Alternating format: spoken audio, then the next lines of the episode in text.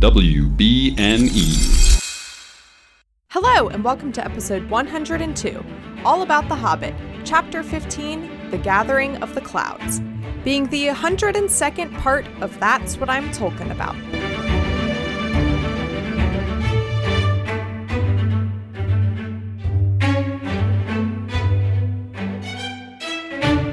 My name is Mary Clay. If that's too complicated for you, just call me MC. And today I am joined by Michael of Hold My Butter Beer.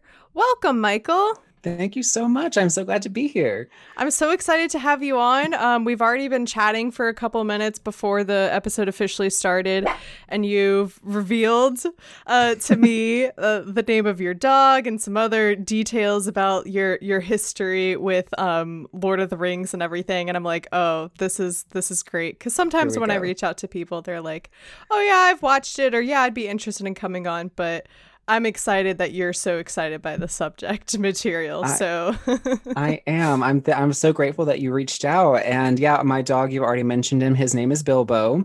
Um, so if you hear some barks occasionally, that is just him joining in the conversation with us today. Normally, I would say no dogs allowed. Absolutely, I would never say that. Actually, um, there is there is actually a full episode where you can hear someone's um, dog like chewing a bone and barking throughout. Right. That's fine. Excellent. Um, but because his name is Bilbo, of course, he's welcome on the podcast. His name is Bilbo. He is a miniature poodle, so he is size appropriate for a hobbit name. Ah! Um, and so he's hanging out in here with me today. So he's joining the conversation. I love us. that so much. I love that so much. And it's actually it's got. I should uh, I should probably ask on social media or something, listeners, if you have a pet uh, with a Lord of the Rings or Tolkien name, let me know. Send me a picture, tag me in it at Tolkien About Pod on Twitter or Instagram. I want to see your your Lord of the Rings and Tolkien named pets. Um, I'm sure they're all wonderful and amazing. Um, I personally have plans to eventually get a dog and name him Bill the dog, but he has yes. to be called Bill the dog. Yes, full that's name. his full name. Yeah. well, why don't you tell us a little bit about your uh, history with Lord of the Rings or, or Tolkien in general, depending on like what you got into first and and how this came into your life. Absolutely. Well, yeah, I come to Lord of the Rings and fantasy in general through Chronicles of Narnia and Harry Potter, as I'm sure many other guests uh, on the show have before me. Um, uh, I was in a, a, production of The Magician's Nephew in 1998, and uh, my grand, my, both sides of my grandparents, one gave me the Chronicles of Narnia, and one gave me Harry Potter and the Sorcerer's Stone. Um, so that was kind of my introduction to fantasy and to reading in general. Um, and I was in elementary school during that time, so in 2000, I went to middle school, and in my re- English class, we read The Hobbit. And I have my copy of The Hobbit here uh, from, I think, 1998 or something is I was going to say is that is that so is that the original copy that you read? Yes, this then? is the one. Uh so this is about 20 years old and I can't explain like the serotonin that rushed into my brain pulling this book off the shelf and smelling it. I get that, yeah yeah, yeah just uh like reading the chapter today and just like seeing the pages and like holding this book that i read almost i think 20 years ago um it, it was just an amazing feeling. So i'm so happy to be on today. Um but yeah we read the hobbit in uh in that class and then that was the time that the lord of the rings movies were coming out. So i watched all of those in theaters as they were coming out and read the books just because i became a total addict. Um and all through middle school and then into high school, just rereading them and watching the movies over and over and over again because I didn't have internet at home. So um, I only had DVDs on my computer and I just watched the same DVDs over and over. And Lord of the Rings was a constant rotation for me. Because you were you were like the primary demographic basically when the movies yeah. came out, middle school boys. yes, middle school boys. That was me. Um, I wanted a sword. I eventually bought Glamdring Gandalf's sword uh, from a mall key kiosk uh, for about a hundred dollars, and it was the most expensive thing I I ever purchased at the time. And I wanted a whole wall of swords, but I ended up with Harry Potter wands because they're a lot cheaper. So I have a massive collection of them instead. yeah, those are also a lot smaller and easier to display and and, and show off. they are. They take up a lot less space. So yeah, it was all fantasy all through growing up. Um, then when I went to college, I started a Harry Potter club uh, just to meet friends, basically, and that's where I met my wife Haley. She joined the Harry Potter Club, and uh, and we started dating and met and did all that great stuff, dating and marriage and all the rest. Um, and then uh, just uh, Harry Potter was really like kind of my my access to everything. Um, it was uh, uh, how we started Hold My Butter Beer, which you mentioned. So that is the podcast that uh, my wife Haley and I do with our friends Savannah and Shelby. So it's a Harry Potter canon podcast. So we don't really do chapter by chapter so much. We do like transportation So talk about all the different issues of magical transportation in the wizarding world um, or food or alcohol or something like that. So we just cover different topics episode by episode. Um, so when you reached out to do a chapter by chapter for the hobbit i was very excited because it's been a second since i've read the hobbit. So it was really great diving back into it after so long. Oh well i'm so glad that you found such joy of, of pulling this off your shelf and, and diving into it again. I did. Thank you. It's awesome. yeah. So this chapter is chapter 15, The Gathering of the Clouds. Listeners, mark it off on your bingo card. It's another short one.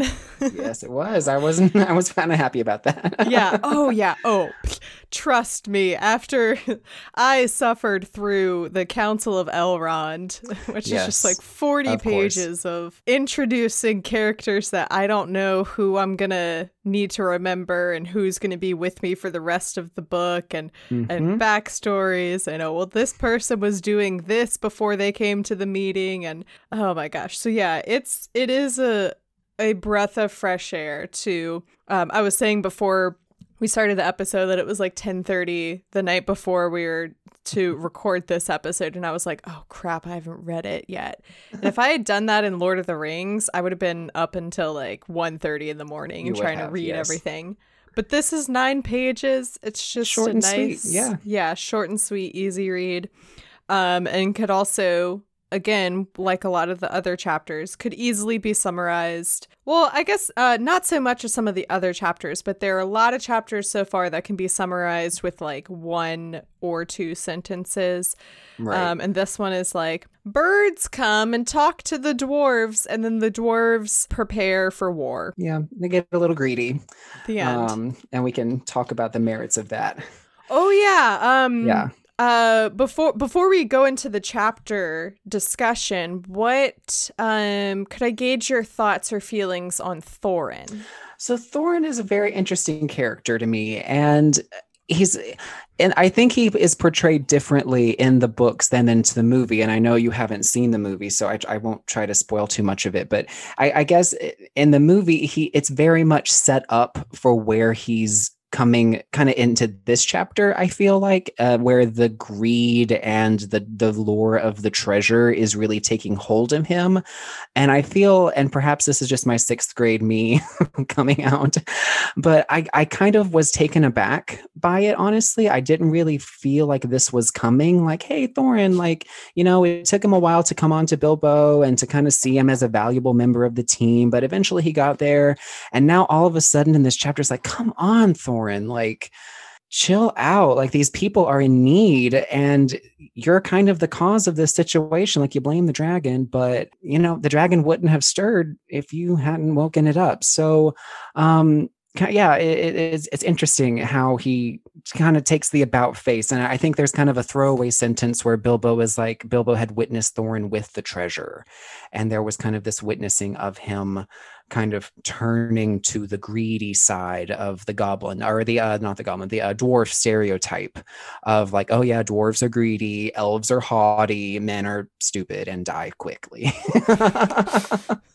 Um so yeah i guess that's my hot take on thorin before we we dive into this. Yeah compared to my opinions of him that is not a hot take at all. That's a very like okay lukewarm cold take because my my opinions of thorin um, or that I hate him and he's the worst. there you go. You know, in yeah. so many words. um, and I can already tell, um, kind of like what you hinted at too, with like the difference in the way that they portray him in the movie. Um, I can already tell based off of people's like comments on mm-hmm. um, like the social media posts that I'll do and, and like Instagram reels and stuff. I can already tell that people really like Thorin in the movie and mm-hmm. they have made him maybe a much more sympathetic character or they've given him like more dimension and so there's more of a reason for like why he acts the way he does. Right. Whereas in the book, at least to me, he seems very like grumpy and arrogant mm-hmm. and very like self-important and is like I am the most important person in this group and so I'm going to let Bilbo do everything. Right. And I think that's set up even from the very first chapters where I think he gives like that super long speech mm-hmm. and he's like and and Thorin went on and on and on about this for some time and everyone was very bored. Um so even from there that characterization is very much set up where yes, very very much self-important I am the heir to this throne, and I'm going off on this trip, and I'm going to have everyone do everything for me. Um, and then it comes to a head in this chapter, I feel, um, where he's like, "No, the treasure is mine. It's um, mine. Get out of here, men of the lake and elves of the forest." Yeah. Yeah, and we will certainly talk about the the ethics and, and morality of that. oh yay, I love ethical quandaries. This is great. um so this chapter uh the I do this all the time where I'll be like this cha- at the start of this chapter and then I'll be like, well, in the previous chapter this happened. So let me start that over. In the previous chapter we had jumped to a different perspective. It was actually um and, and it could happen again later on in this book too, but it was the first time in everything that I've read from Tolkien where it jumps to the perspective of someone who is not one of our main characters and we see this battle happen at Lake Town where Smaug is defeated by this very random dude named Bard. Yep. who I've also been who I've been told they do a little bit better job of like setting up as a character in the movie. they do. They give him a whole plot line. He's in the second and third movies. He's got kids. He's yes. got a family. Um, it's it's like you know the book is only how many a little less than 300 pages long or so, depending on your edition. And they split it into three movies. So they yeah. have to take any nugget they possibly can. And, like, yeah, Bard, let's turn him into a whole thing. And I'm um, here for that because Bard, I think, might be my favorite character. and like stuff he does later in this chapter, too. Yeah. Can we have a tally for how many times he's described as grim I think that that could be oh, like a I'm not trigger sure. I word. Noted, I've I've been paying attention to that. Is that really what Tolkien uses to to describe grim. him? I hope I'm using the right word. The listeners might be yelling at me right now, like Michael. It's a different. Well, word. I feel like that's so mean of Tolkien to uh, describe him as grim because at least when I'm reading this chapter, I'm on Bard's side, like a hundred percent. And yeah. so I think that's funny if Tolkien's using this just this description grim because that's mm-hmm. supposed to i would imagine meant to cast him in a negative light right but i find myself siding with bard as opposed to our quote unquote protagonists exactly it is grim. I, I, I found it, and it is grim. I think I'm using the right word. so okay. it might it might not be as much in this chapter because he just kind of shows up towards the end. But perhaps keep a tally for just how many times Bard is just Bard. As he grim. deserved I better. Know, he doesn't deserve it. Come on, we have He's other the adjectives. best character in this book, um, and he just showed up in the previous chapter. Yeah, so Smaug is dead. Yay, ding dong, the dragon's dead. Um, and uh, Lake Town people and the elves are on their way because they're like, oh, well, if the dragon woke up, there's no way those dwarves survived that. Mm. They're dead. Let's go get that treasure. Um, right. So that's that's our our build up from from where we're coming into with this chapter where we go back to Bilbo and the dwarves' perspectives. They've been there for I guess I don't know maybe I'm trying to like remember like the timeline of like when how long they were in the cave versus like how long ago this battle happened but i think it's been a couple days. It um, has. I um, think it says maybe i think when the birds show up it's about three days maybe? Yeah that's not that sounds right. Sure um and yeah, all of a sudden there are all these like birds flying around and making a big ruckus. And Thorin's like, something is happening here. And he says, like, um, where is it? One of them says, someone says, like, it's almost as if there's some battle happening or something crazy the carrion happening. birds, it- they're afoot. Yeah. Oh, yes, that's they're it. everywhere. Yeah. As yes, if a battle birds. were afoot. Yeah. Yes. It's like, well, funny you mentioned that. Cut to Lake Town, burnt down and destroyed, and there's a dragon carcass in the middle of the lake. It is very interesting, like as because you said the the perspective shift from chapter by chapter, and it is interesting because everything because the dwarfs were basically just hanging out like you've already you've already had the discussion on this chapter but they were just like oh let's go get the food let's go get the ponies let's like chill out while lake town has literally been destroyed Mm-hmm. And the dragon that we've been building up to this entire book is dead. And the dwarves have no idea. They have just been hanging out in the mountain like watching the birds fly in. It's it's kind of it's an abrupt shift. It, it is kind of a strange storytelling device but i guess in more modern books there would be like an ellipses or like so you know like when you're reading little stars come up and like perspective change is happening mid chapter and Mhm. Tolkien doesn't really do that. He spends a whole chapter telling about what else is going on. Pause. Let's go look over here. And then we come back to the main characters. It is very interesting. Yeah, and I still I still can't get over. Um so it's actually but to pull back the curtain a bit, um I went on vacation in between recording for the previous chapter and then this chapter. So it's been like a good week and a half since I did that and I still can't get over the fact that Tolkien had what I like I thought the main point of this book, Mhm. like the the climax and the pinnacle of it was going to be some like huge battle between like Bilbo and the dwarves and Smaug.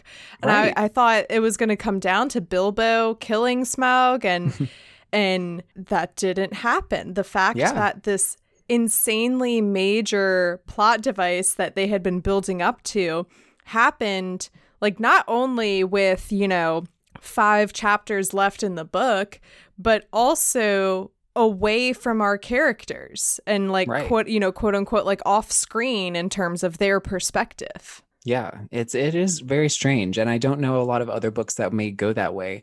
Um, there's probably some literary analysis out there where like there's a reason why all this happened and all that, and kind of bringing in all this other stuff. But it does kind of add this whole other element right here at the end, which Peter Jackson then turned into like a three-hour movie. oh i'm sure yeah Um, i know that the i think the last one is called like the battle of five armies right, which Um, is so one of I've- the chapters coming up. Yeah. yeah i've been doing oh is that the name of one of the chapters too Oh no, I got that totally wrong. that's I thought it was, but I'm no. It could be, and I wouldn't Burst remember. when the- yeah, Um, okay. But I've been trying to do like the math in my head. I'm like, okay, the five armies. So let's say let's say the dwarves, the elves, and the lakemen. I'm like, that's three. So who are the Right. other two armies?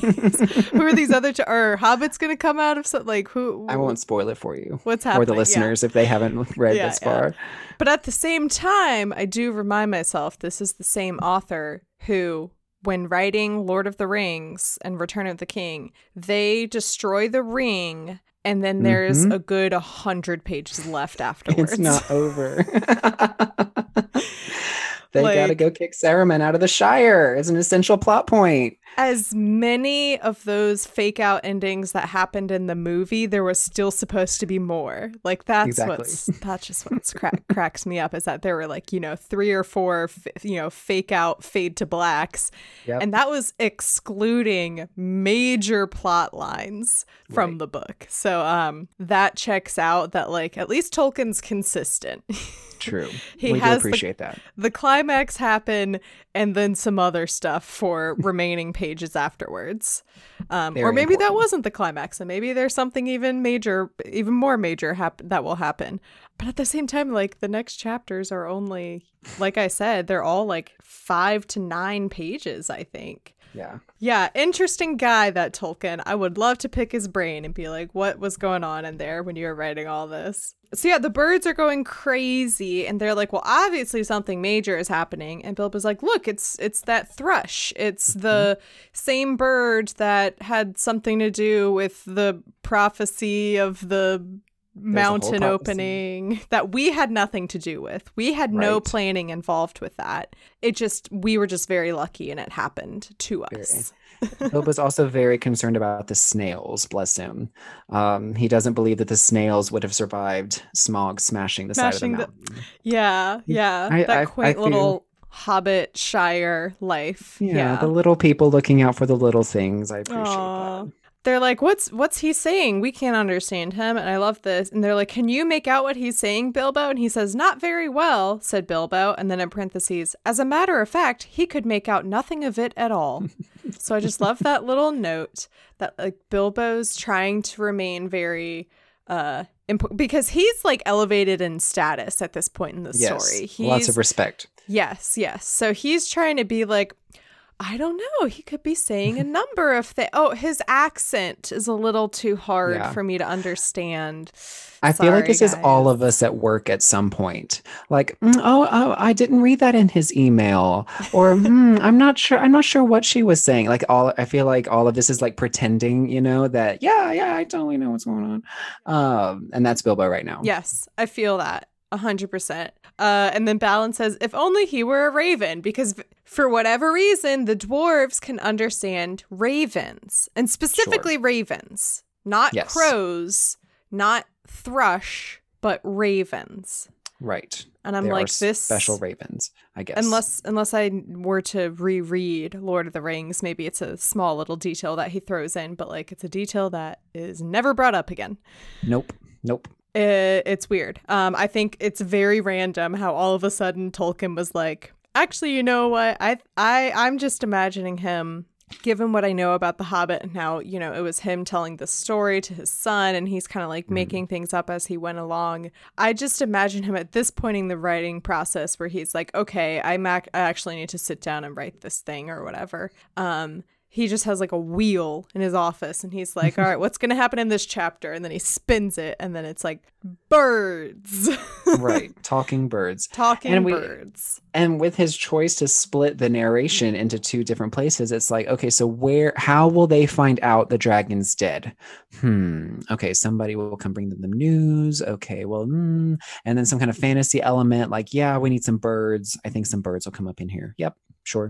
Yeah. and then d- depending on your lineage, you can understand certain types of birds versus other types of birds.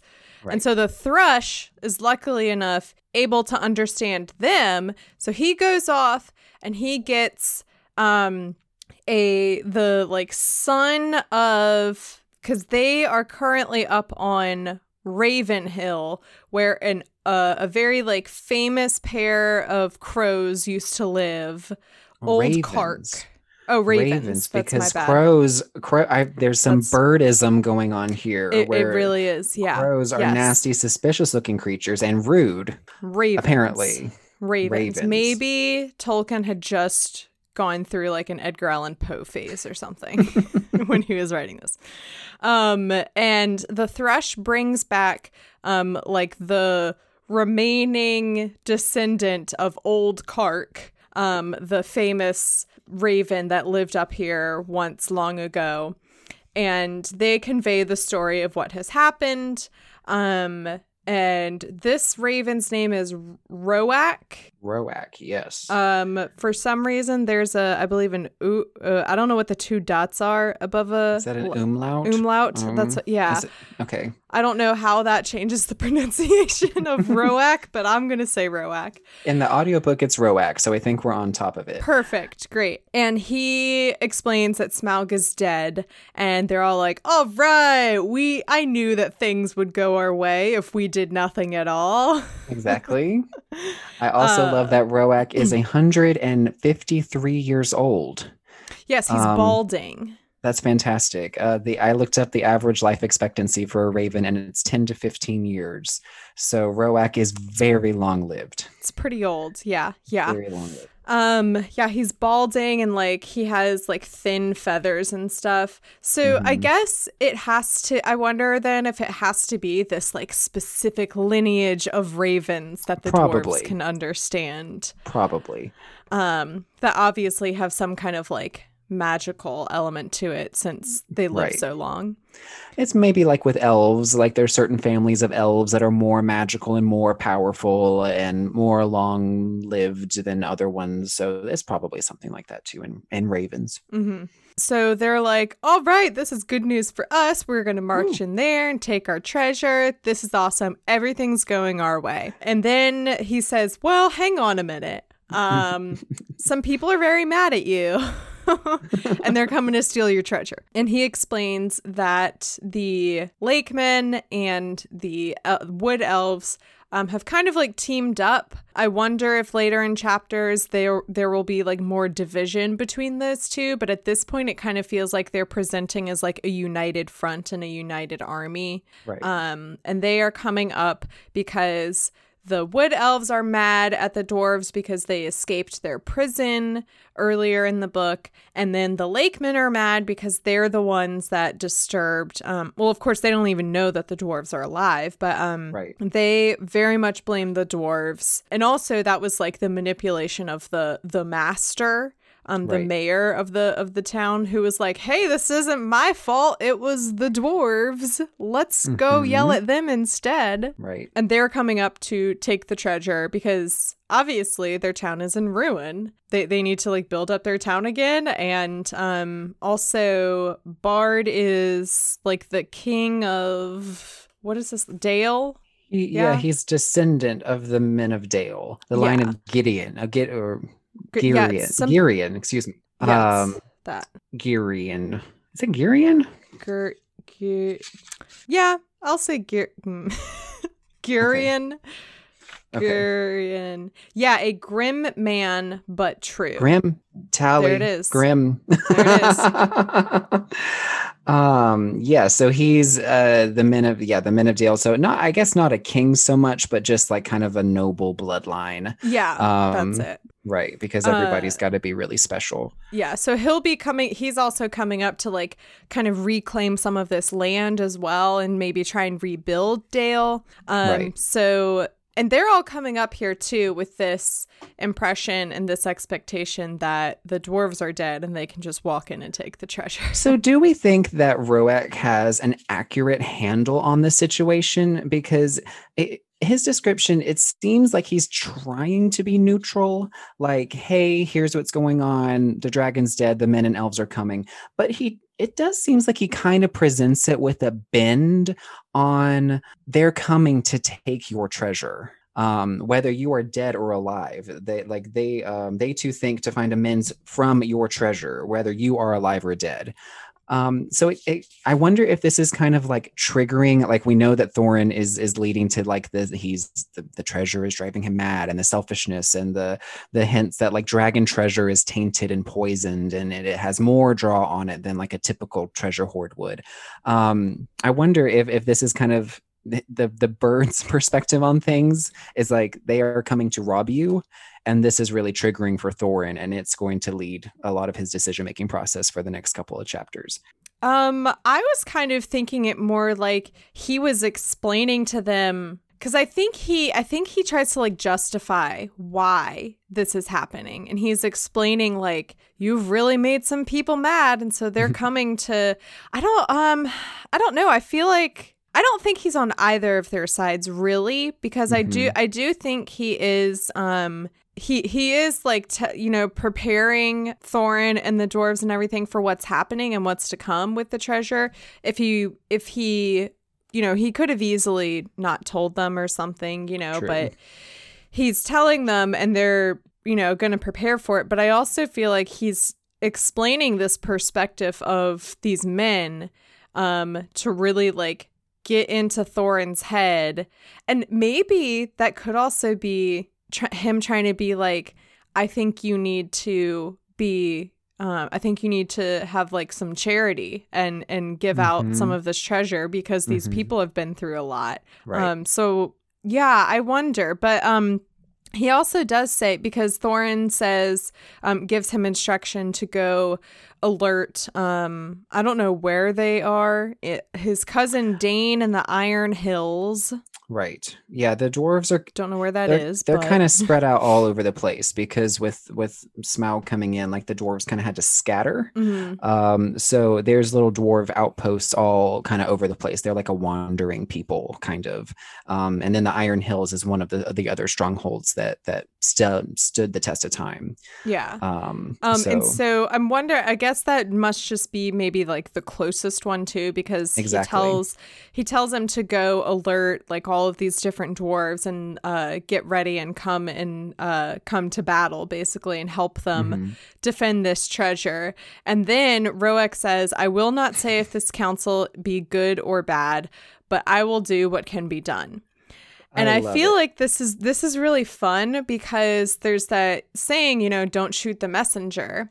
And this kind of feels Great. like that where he's like, I'm not gonna I'm not gonna tell you whether I think this is good. I'm just the messenger. I don't think will this not is be held good liable. or bad idea. yeah, I will not be held liable for anything that goes negatively as a result of me delivering this message.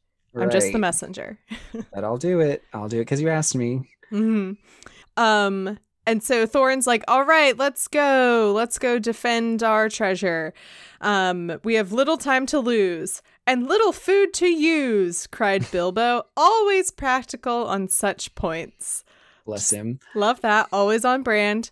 Uh, and then it says, in any case, he felt that the adventure was, properly speaking, over with the death of the dragon, in which he was much mistaken. I, you know what? I'm with Bilbo here. Hi his job is Yeah. done. He did his Yeah. thing. He could go home if if He he, wanted to. Mhm. Yeah, Yeah. but he he probably just doesn't know how to get home. Right. But yeah, Bilbo's like, I don't know, guys. I think this, uh, I don't, I think this problem will sort itself out. Like, uh, my biggest concern was the dragon, and you guys didn't have a plan for that at all. So I think we should cut our losses and and head outta out. Um, but no, back to the mountain, cried the dwarves. So they spend um, the next couple days um, getting ready for all of this and fortifying the mountain. Uh, they find that the only entrance remaining is the front gate. So they work to um, like block it off, and then they also do some like architectural uh construction so that a, a creek will run through it and then Right. um so that uh fresh water in a stream and hopefully like a river and then eventually like we'll go back into dale and i'm Mhm. assuming they want it to like replenish the land since it's been so desolate for so long And I imagine also kind of like a moat sort of situation, Yeah. so that Mhm. the, the front gate is also more protected. Um, yeah because now uh the only way to get in is to come directly to the front gate um Right. because they it was something like they could either swim or go over this really narrow entrance right. Uh, I want to bring up the good news that three of the ponies escaped. Three of the ponies Yes. escaped, y'all. Yes. Um, reminder that I was very the the journey I've gone on with these with all of the various ponies in this the poor book ponies. because the first group got eaten by goblins. Yep. Rip. Yep. Um, very traumatic. And then they got a new group of ponies to come to the Lonely Mountain from the Lakemen, and I was like, oh, good for them. And then Smaug ate them. Did they uh, get them from Beorn also? Right. They t- they did have some horses from uh Beorn, but he they Uh-huh. He he, wanted was like back. I want them back because I know your track record with ponies. he knew. He knew. He knew he wanted his ponies back. He's like, if I leave my ponies with these dwarves in this hobbit, I will never see them again. Yeah, so three ponies made it. Yay, yay, these Glad- three I'm ponies. so glad they're the the best ones. And so they go uh, and get whatever gear is left and whatever like bags and supplies were left on these ponies. And then Mhm. they set them free. And I'm like, good, good for those ponies. To go At back least- to where Lake Town is gone. like where are they gonna go they're now? better off. They're better off away from the dwarves. That's true. I hope they they go wild and start families of their own and live very peaceful, happy lives. I hope so too. Maybe these ponies um, start the family that eventually leads to Bill the pony. I hope that their ancestry is linked. Yes. It could be, yes. And it's all very practical. All of this description is very practical. And Tolkien may be thinking, like, hmm, so what? There's no food, obviously, in the mountain. Where would they get food? Oh, well, fortunately, I left my characters a bunch of food at this little campsite. Cram. Cram, blessed cram. Um, so I, I appreciate that. You know, we know that Tolkien is is one for going on long descriptions of things, but it's also practical because the reader would be like, hmm, so like what are they eating? Like, you know, they're stuck in this mountain for three days. Um, even if it's cram, it's still something. hmm So Yeah, I had to read that that paragraph a couple times because he describes like what they've done to fortify everything and it talks about they've blocked the gate with st- uh, a bunch of stones laid dry. So I guess that means they didn't use any kind of like cement or, or mud so. or anything. Yeah. Um, thick and high across the opening, there were holes in the wall through which they could see or shoot, but no entrance. And then, yeah, exactly like you're saying, where maybe the reader's like, well, how do they get in and out? They Right. climbed in or out with ladders and hauled stuff up with ropes. Um, and then it talks about this stream that they've like diverted and reconstructed to run through the mountain and like to the other side, I guess. And yeah, Tolkien is very yeah detail oriented, and he's like, I've got to make sure there's no plot holes here. Don't worry about what Gandalf is up to, but but this this is important. He's in the Uh, unfinished tales doing stuff over there. Like yeah, he's fine. That Gandalf. And as um the closer and closer we get to the end of this book, I like I really keep expecting for Gandalf to just show up at some point, and we're getting closer to the end, and uh I really hope I see him again because I will be severely disappointed. Um, maybe he'll pull uh, a Helm's Deep, and he'll show up. Well, it won't be Shadowfax, but he'll show up on a horse. It at the could be. battle. He could make a cameo in here. We don't know. Yeah, there's always ti there's there's always time for things to happen when Gandalf is involved. So I won't rule it out, but I am wondering where is That's he? a good idea. so they've spent all this time uh, getting ready and fortifying everything, and then finally they see lights coming from the distance, and they uh, build a camp. And they're like, "Oh, there that's a lot of people, and there's 13 of us, or Mhm. 14. I think there's thir- I let's see. I'm on page 245 of this book, and I still don't know how many of their How I think there's 13, dwarves, dwarves, plus Bilbo. So there's 14 total, right? Yes, yes. Okay. Possibly. No, I think that's correct. I'm pretty sure that's correct. But I always I'm sure you'll hear it in the comments if you get it wrong. yeah, so they get like a little bit more of a night's sleep, but not really because they have this um like force looming over them and in the distance. And eventually um some people try approaching uh I think from one side possibly or they come up to the gate even. And Thorin says, "Who are you that come as if uh who are you that come as if in war to the gates of Thorin, son of Thrain, king under the mountain, and what do you desire?" And they're like, "Oh, we thought you'd be dead." and so they say nothing and they leave. right. They don't speak at all. And they're just like checking out the mountain. They're looking at the rocks and being Mhm. like, oh no. Darn it. this is, we We- can't just walk in. One does not simply walk into Mordor. Yep. This is gonna be hard. This is gonna be harder than we thought. Yikes. Yep. They're still there. Uh, and then they can hear uh, uh, at their camp in the distance, they can hear them singing songs. Um, and the elves have, you know, that like magical, like song, sing songy, whatever element Right. to them. There's the dwarves are sitting up there like, that sounds like a really fun time. the, I love that the younger dwarves are like looking over the battlements, like, "Mm, I wish I wasn't in this mountain eating cram. yeah, like, do I really want to be here? Not really. Um, and I think it even says like at this point they would never like even if they wanted to go down down and join like the festivities that are happening down there, they like wouldn't dare go against Thorin. Right. They would like, be in We're just trouble. gonna we're just gonna go to this party real quick. We'll be right back. we'll be right back. Leave the ladder down for us. Yeah. Um, and then so then uh the dwarves start singing their own song um about like preparing for this battle that's gonna happen on the mountain. Um, are you a song reader when it comes to these, or do you just kind of like your eyes gloss over? I do read the songs.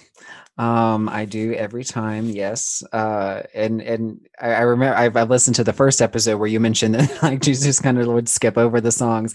Um, and I had a friend uh, who when uh, going into college and talk about Lord of the Rings and stuff, and she told me that she skipped over the songs, and I was like, oh, you skip over the songs, but they're so important.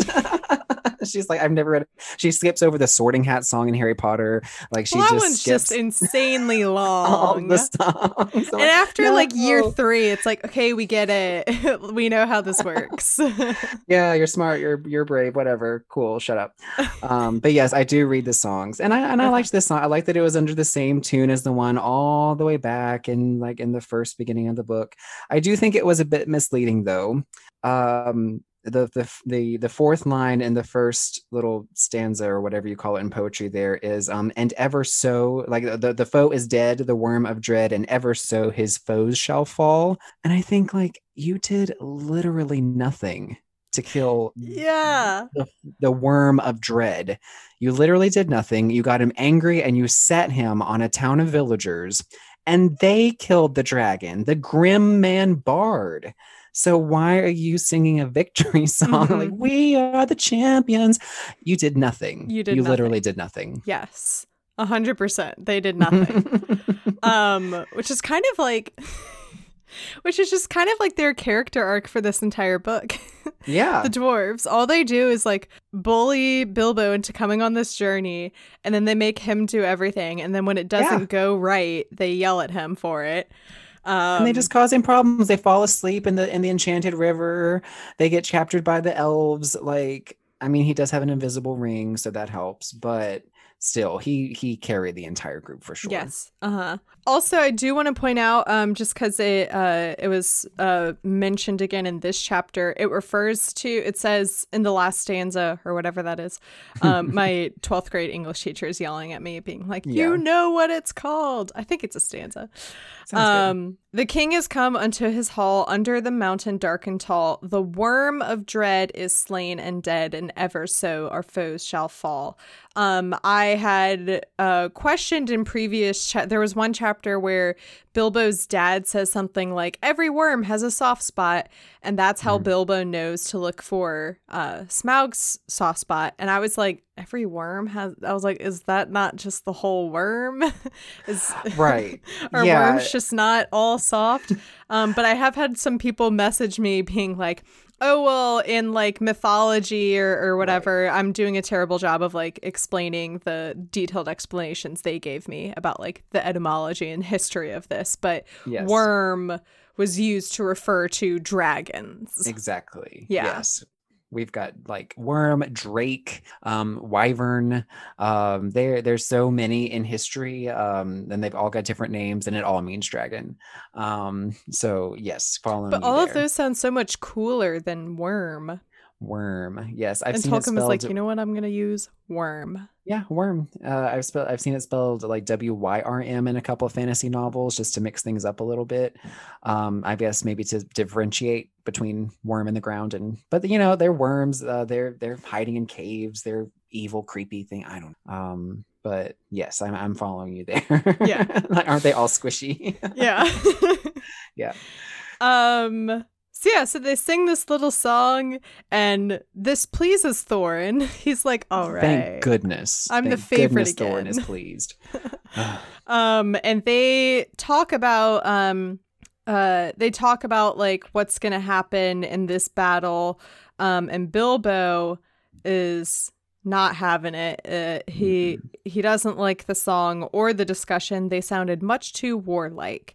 Um, and this is also definitely remin- uh, you know, paralleling the the first chapter when um all the dwarves show up and he's like overhearing their conversations as they start trickling in and he's like, This sounds an awful lot like an ad- like adventure talk and Mhm. I'm not about that life. Right. Much less war. Mm-hmm. And so then the next morning, uh, they return again to the gate, and Thorin says the same thing, and this time uh, they do respond. Um, it says, A tall man stood forward, dark of hair and grim of face. Grim, two ticks. There you go. There it is. There it is. So yeah, maybe Tolkien really is trying to like get us to not to you know look at Bard through like an unsympathetic lens or something. But They re- he really wants us to know he is grim. he's he looks grim. Yeah, he's seen Yes. a lot of stuff. He's been Mhm. through a lot. yes. Um, and he he says, "I am Bard. I'm the one who killed that dragon." it was literally me. I literally By did everything. Oh my god.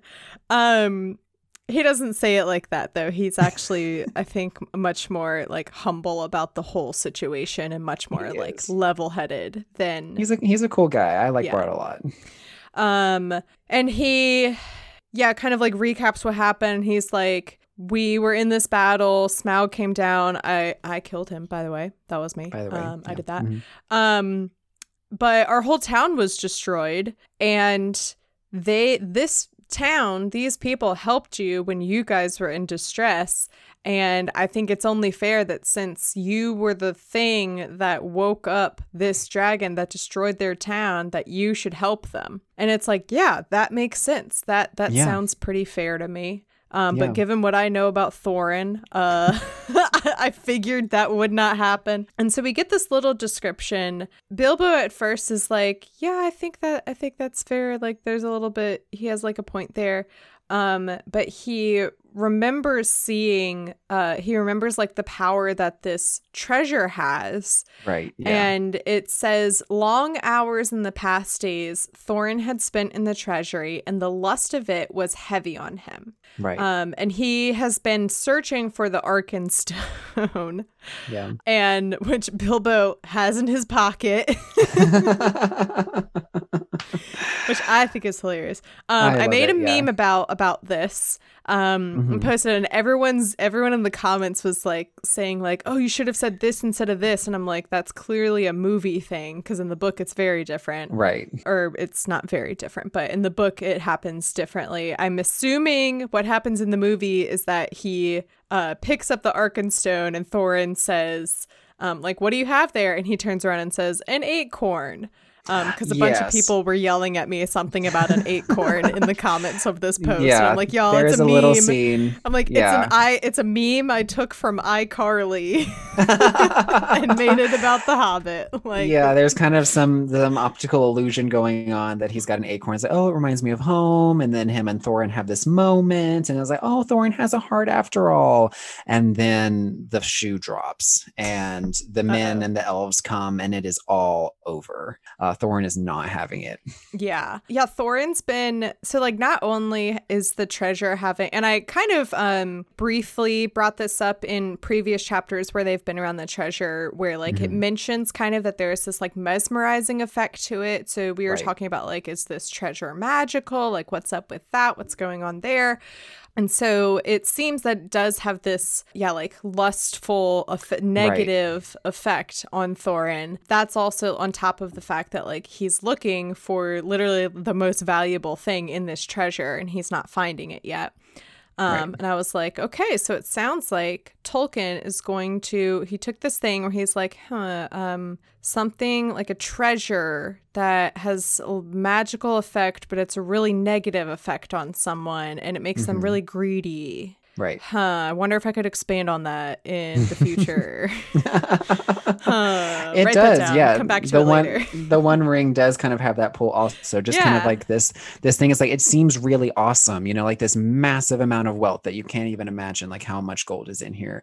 But does gold truly solve any problems in this book? And does it? No, it doesn't. It just leads to more and more problems. Mhm. and then we're kind of uh, given the comparison of Bilbo and how when he listens to the song, he, it just makes him think of his Hobbit hole, and it's that's literally his only goal is I want to help wanna out these dwarves, home. and then I want to go home. I don't want gold. I don't want all this stuff. I just want like my life, um, which I think is kind of a big overarching moral, I guess, of the Lord of the Rings in general. Is there's all this magic and there's all this gold and there's all this power out there, but what is the really the most important thing? It's home and friendship and family. So it really causes more problems than it solves in the end. Yeah. Um, I'd also like to point out that um, Bard's words are described as gi- being given proudly and grimly spoken. So we, I think we have grim three There times again, in yeah. two pages.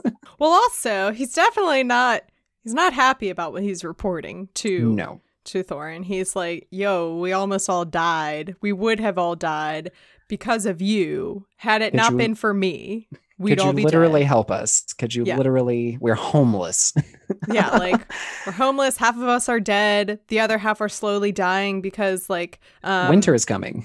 Yeah, winter's coming. We're out of food. People are injured. Like, Yeah. help us out, bro. and you're our neighbors like if and i think he mentioned this a little bit later but it's like if you want good neighbors if you want to eventually come out of this mountain and live you know with the men of the lake then you should fork over some cash so that we can at least rebuild our houses Yeah. Um, and so Thorin, yeah, he hears what Bard has told him, and he's just straight up like, no, no no. He's like, it's not. He's like, it's not my fault that the dragon came and destroyed you, and also you're like, yeah, the dragon destroyed your town, but you're acting like this treasure is going to help you because it was you're trying to take something from the thing that destroyed your town. But this isn't smaug's treasure. This is our treasure. And we didn't destroy your town. The dragon Yeah. destroyed your town.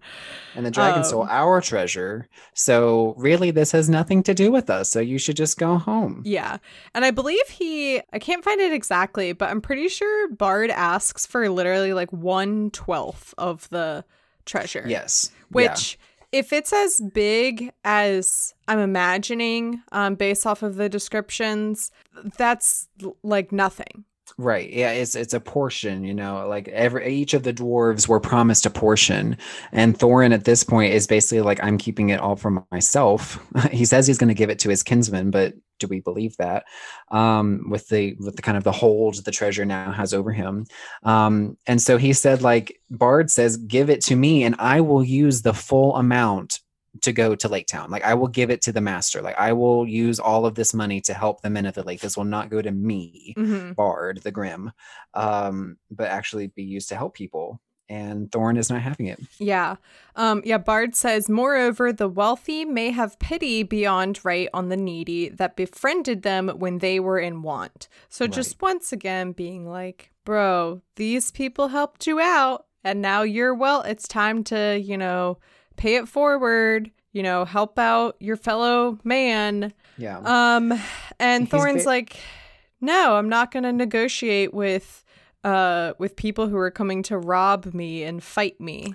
Coming armed for war. Yeah. Um, it's very much that kind of that old debate, especially that we've probably seen over this past year of like, well, you can protest, but don't protest like that. Like, I don't want you to complain like that, right? Like, Mhm. um, yeah, yeah. uh, Like, if, if you put down all your arms, if you put down all your weapons, then I might hear you out. But no, no, no, no. You've come to me with weapons. So, no, this conversation is over.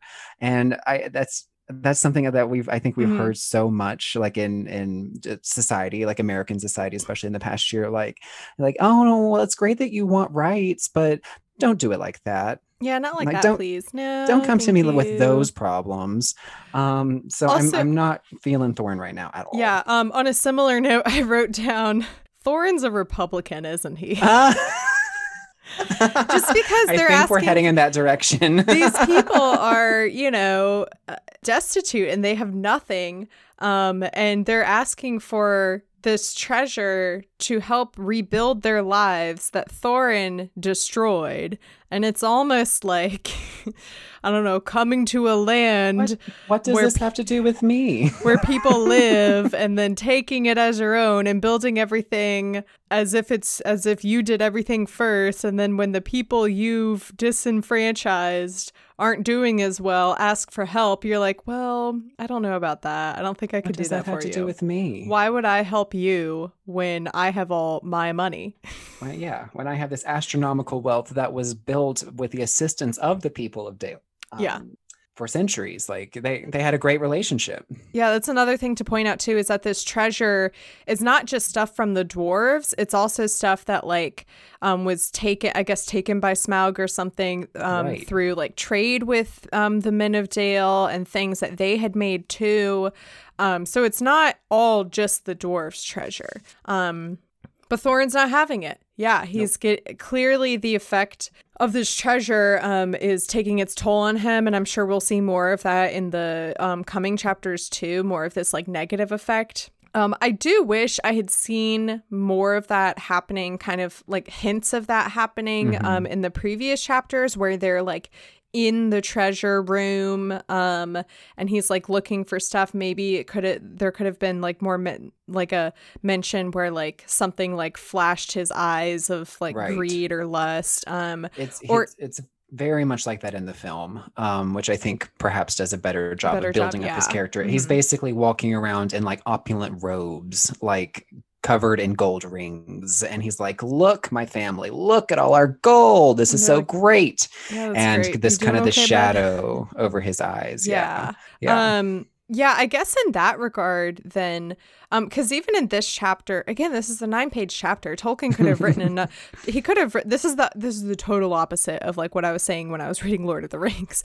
we um, need but, like, more he- detail. yeah, he could have added, you know, a, a one page or a two page scene where it's, you know, Thorin and uh, Bilbo comes across Thorin inside Mhm. the, you know, where the treasure is, um, rather than this like line of narration, um, right. um, being like Thorin was getting greedy and lustful because of the treasure. It would have been nice Right. to like actually see that happening, maybe through Bilbo's perspective. Right. Bard is like, okay, well then we're gonna have to declare war on you or something. like, our the Elven King is our friend, um, and I know we don't want to go to war. And Thorin's like, the elves are not definitely not our friends. Like, we may not have personal beef with you. Mhm. I'm sorry what happened to your town. That sounds terrible. We're not going to help you. But the elves, we are definitely not going to help because they Right. imprisoned us. Yes. Um, and uh, one of the someone stands up uh, or someone from the other side like steps forward um and says that like okay this is our last oh this is when they say um right. uh, at least he shall deliver one twelfth portion of the treasure unto Bard as the dragon slayer and as the heir of Gear Ge- Girion. Girion. right yeah it's kind of like a like a speaker like a um, flag bearer or something Yeah, kind of mhm. delivering this message of like oh here's your final yeah, chance the last chance, and Thorin uh, shoots him.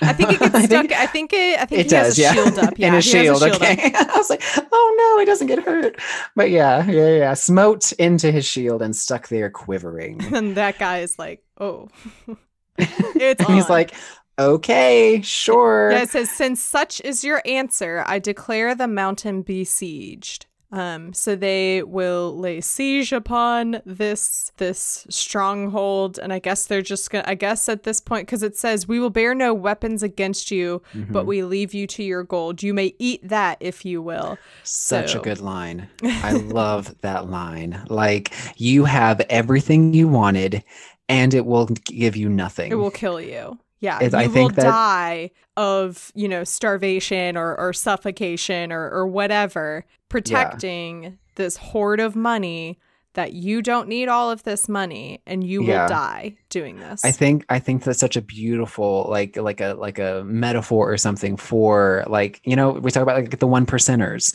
like you have more money than you could ever possibly spend in your entire life. And so many people would benefit from this wealth. And you're going to die. It's not going to make you a second it's not going to help you live a second longer. You can't eat it. You can't take it with you. I might put some iteration of this quote on a sign if I ever go to a protest or something in the Yes. future. You know, you Eat can have your gold, gold Whatever. eat that if you will beautiful Yeah, this portion of the podcast has been is being spoken directly to Jeffrey Bezos. Jeffrey Bezos, Jeffrey Bezos. Um, Well, Thorin really has like it's like you look at his arc and you look at like okay, so yeah, he was a prince, a dwarven prince, living the life, having an awesome time in the Lonely Mountain. He gets everything taken away from him. It still exists, but someone else has taken it from him. So he wanders the wilderness. He works as a blacksmith. He has like this really kind of crummy, hard, hard life. He sees all his people disenfranchised then he gets this opportunity like gandalf helps him out and sends this opportunity to like hey i can like get it back i can get back where i was and like be on top of things again.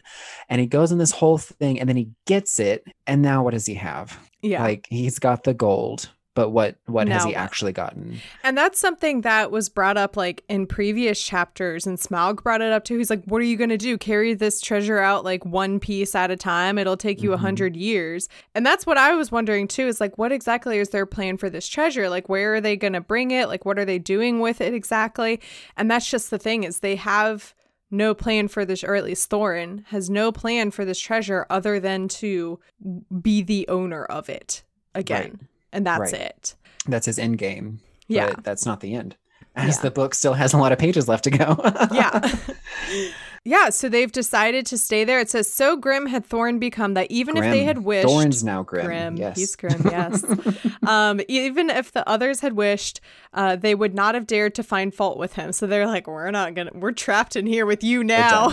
Yep, we're not gonna disagree with you. It says, but it says, but indeed, most of them seem to share his mind, except perhaps old fat Bombur and Fili and Kili. Um, I wish Balin had been in that mix because Yeah. he's he's one of the few dwarves that I'm able to distinguish from one another. Where I'm like, you Yeah. seem cool. He's a bit more level headed, I think. But yeah, he's pretty much like, Yep, these are my people. I'm staying I'm standing beside them. Yeah. And Bilbo, uh oh, it literally says of course. I was about to say in Bilbo, of course, but it literally says Bilbo, of course, disapproved of the whole turn of affairs. And he says, the whole place still stinks of dragon and it makes me sick. And cram is beginning to simply stick in my throat. Poor Bilbo. He's like, "Ah, we're stuck in this mountain. It stinks of dragon. This whole thing sucks. And the food sucks. and I'm hungry. I'm hungry and the food sucks. Poor Bilbo. Yep. Real quick, um, just because you brought up this uh like fantasy stereotype that's happening now with the dwarves of like them being greedy um, and lustful over the treasure.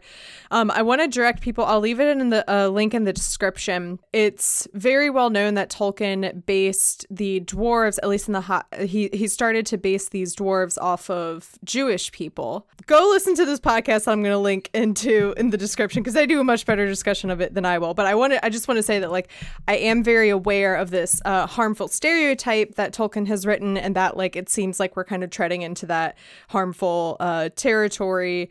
Um, and there was an episode of Potterless where Mike Schubert had, um, oh shoot, I can't remember his name, but he came on um, to talk about this history of anti-Semitism in fantasy and D and D, and how a lot of it has roots with Tolkien and The Hobbit and the way that he's portrayed the dwarves in The Hobbit. So, um, if you are at all, you know, curious about how all that got started, or you want to learn more about that, it's a really great episode. Um, and again, it'll be linked in the description. And they discussed it much better than I was doing a job of just trying to introduce it. So go listen to that. All right. Uh, was there anything in the chapter that we missed that you wanted to bring up or discuss? I think we covered it. We've really set up um, poor Bilbo for uh, a lot of hard know. stuff that's about to happen. I feel really bad for him because I know it's coming, but you don't. Um, so Yeah, I'm Uh, interested. Uh, the next chapter, I think, is like five pages. it's very short, yes. And then the clouds burst, um, so which is a bit longer. Um, so yeah, there's there's some exciting stuff happening. I'm excited to uh, to listen to future episodes. I'm excited to record those episodes. um, well, thank you so much for coming on. Uh, what would you like to plug or share with our audience? Yeah, so uh, so again, my name is Michael, uh, Michael Burson. I am the Wizard Taylor on Instagram and TikTok, and my wife Haley is Hobbit Party, uh, another uh, Lord of the Rings thing, uh, and so she's on Instagram and TikTok as Hobbit Party. Um, our uh, YouTube channel is Michael and Haley. If you like Harry Potter wands and cosplay. That's what we pretty much talk about on that YouTube channel.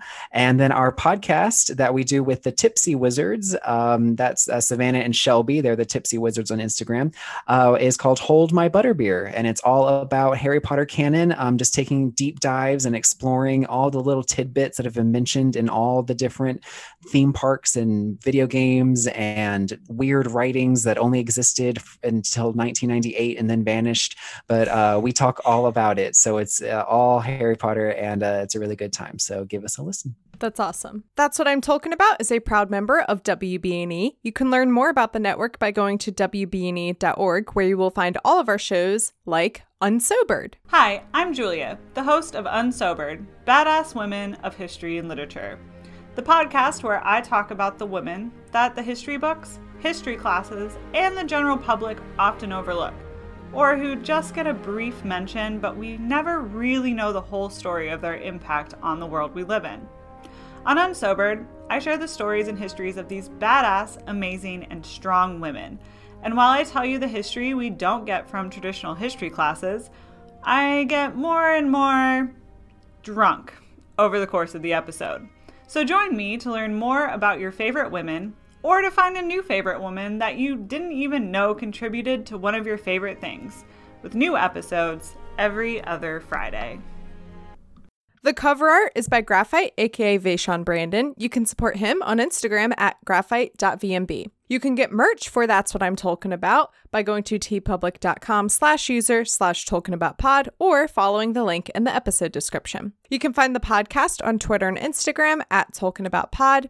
You can find me on Twitter at MC Up and Instagram at MC You can support the podcast by becoming a patron. Go to patreon.com slash pod to explore the different tiers and perks. Um, I actually will be making available soon a special episode that will be available to all patrons for all levels. Uh, this is an episode that won't be coming out for a while. I hate it when people do this where they're like, "Oh, we did this fun thing, but you I can't tell you much about it or when you're going to hear it." Um, but I can tell you that you will hear it very soon if you become a patron. Or you can become a sponsor like Adele. Adele, thank you so much for becoming and staying and remaining a wonderful supporter of That's What I'm Talking About um, and being such a wonderful person in our Discord server. You're amazing. And as I mentioned last week and the week before, and I don't know what week it is anymore. Um, I am donating all of the proceeds that I raised for the month of June through my Patreon to previously known as the Harry Potter Alliance. It is now called Fandom Forward. So it's still the same wonderful organization that do a lot of great advocacy work and activism, uh, particularly for the LGBT plus community. So if you would like to help me support fandom forward in this new, very exciting chapter. Uh, you can become a patron, or of course, if you would like to make a donation directly to Fandom Forward, you can follow the link in the episode description. Well, thank you so much for coming on. Do you have any parting words for our audience? Don't be greedy. Um, give what you can when you can to important causes, especially if you beset them with dragons. It's only fair. And that's what I'm talking about.